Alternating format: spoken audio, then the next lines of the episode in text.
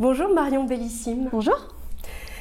Vous êtes agrégée de lettres classiques et docteur en histoire, langue et littérature ancienne. Vous avez co-signé Divine Athéna aux belles lettres avec Laure de Chantal. Qu'est-ce qui vous intéressait dans cette collection des petits grecs euh, J'avais été euh, séduite par l'aventure des petits latins. Euh, je trouvais ça vraiment formidable comme idée. ça me paraissait même absurde qu'on n'y ait pas pensé un peu plus tôt. Et quand Laure de Chantal m'a proposé de faire le premier petit grec avec elle, je n'ai pas hésité longtemps parce que euh, ça me semblait euh, vraiment euh, un super projet. Comment s'adresser à un public plus large que seulement des étudiants? Comment rappeler les gens aux langues classiques? Comment avez-vous fait à travers Divine Athéna? Alors déjà, je, dois remercier Laure de Chantal parce que c'est elle qui a pensé le texte français. Mhm. Donc notre collaboration s'est faite en deux temps. D'abord, elle a, elle réfléchissait au texte français, elle me le proposait, moi je le traduisais, et puis après éventuellement je reprenais un peu son texte français pour l'adapter un peu mieux à la syntaxe grecque. Euh, mais donc le contenu est, plutôt euh, le, sien. Euh, mais, mais j'étais tout à fait d'accord avec ce qu'elle proposait, c'est-à-dire que, pour répondre à votre question,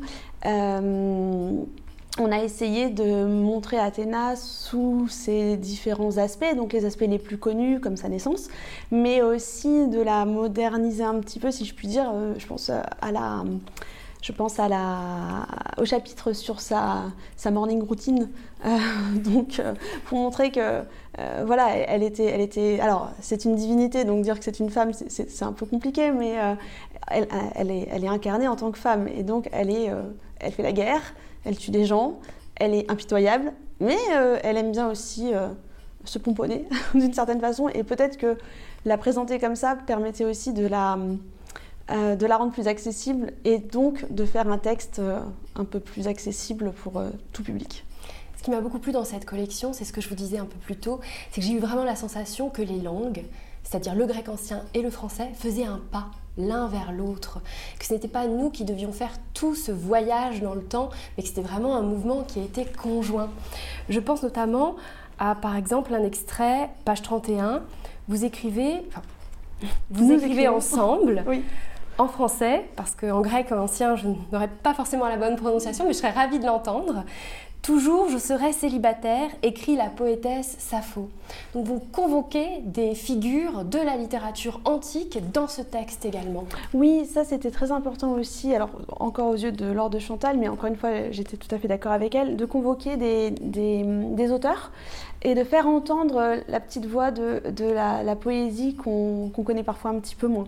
Oui, donc on, a parfois comme ça des des tournures euh, qui ne sont pas très classiques ou des choix de termes qui rappellent plutôt la poésie archaïque ou euh, l'épopée, justement pour faire entendre les multiples voix de la littérature grecque.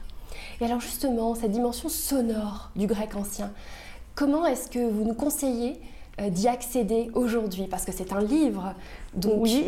donc on va s'y plonger par l'écriture.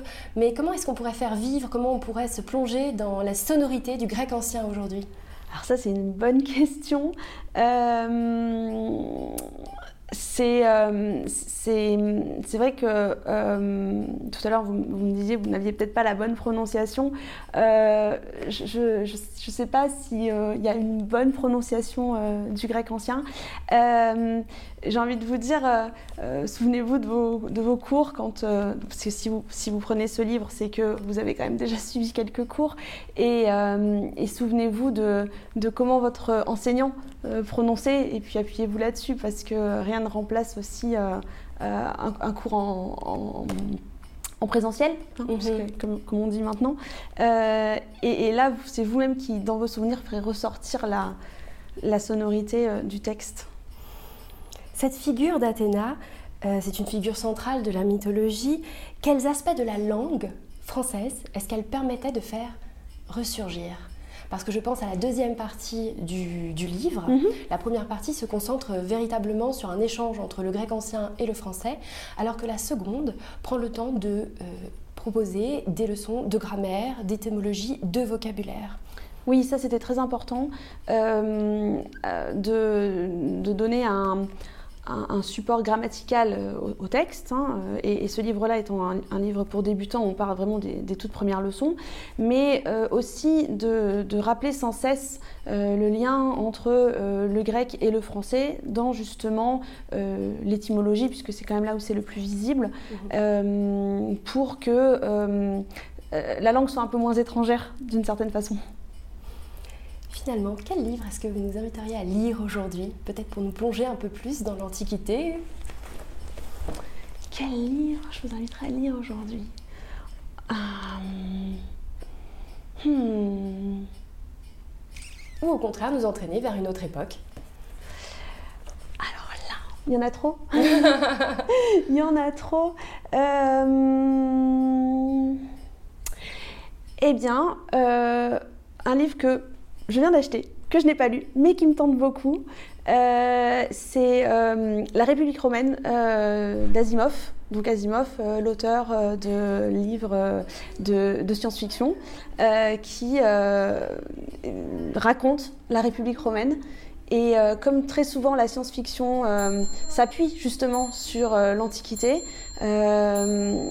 ça me, ça me, tente bien de savoir comment il, a, il, a, parlé de la République romaine, cette fois-ci en inversant le, le, rapport. C'est pas lui qui s'inspire de l'Antiquité, c'est lui qui en parle. Donc euh, ça, ça m'intrigue, alors pourquoi pas celui-là? Merci beaucoup Marion Bellissime. Je vous en prie.